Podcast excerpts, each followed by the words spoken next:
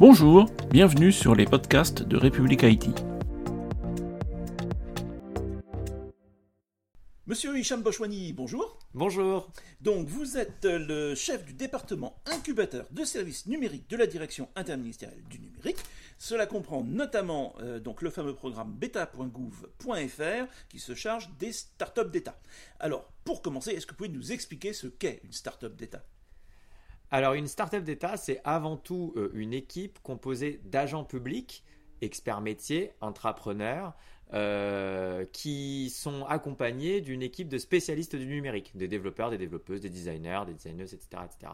Et leur but, c'est de répondre à un problème de politique publique euh, et de mettre en place un service numérique qui ait de préférence le maximum d'impact, le maximum d'utilité, qui, qui rende en quelque sorte euh, le monde meilleur, ou en tout cas le service public meilleur, parce que bon, on va être un petit peu modeste. Euh, Et budgétairement, ça fonctionne comment?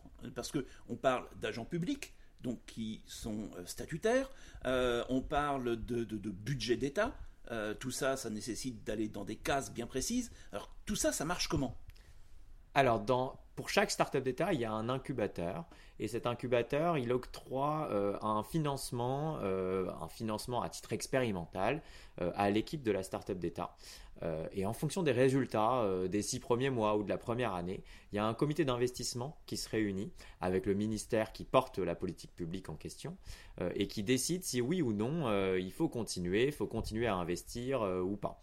Et donc, c'est comme ça, avec des jalons tous les six, tous les six mois, tous les ans, euh, que ces startups d'État euh, sont financées ou pas, euh, et que certaines se déploient à grande échelle, et que certaines sont d'ailleurs pérennisées et connues de pas mal de Français. Quelques exemples peut-être? Alors, tous les parents qui ont des enfants au collège ou au lycée connaissent probablement Pix.fr. Pix.fr, c'est le service qui permet de certifier les compétences numériques des jeunes et des moins jeunes parfois.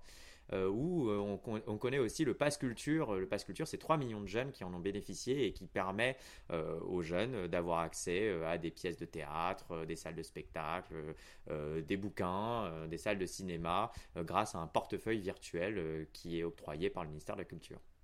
Très bien, merci beaucoup. Merci à vous. À très bientôt sur république-it.fr. Bonne journée.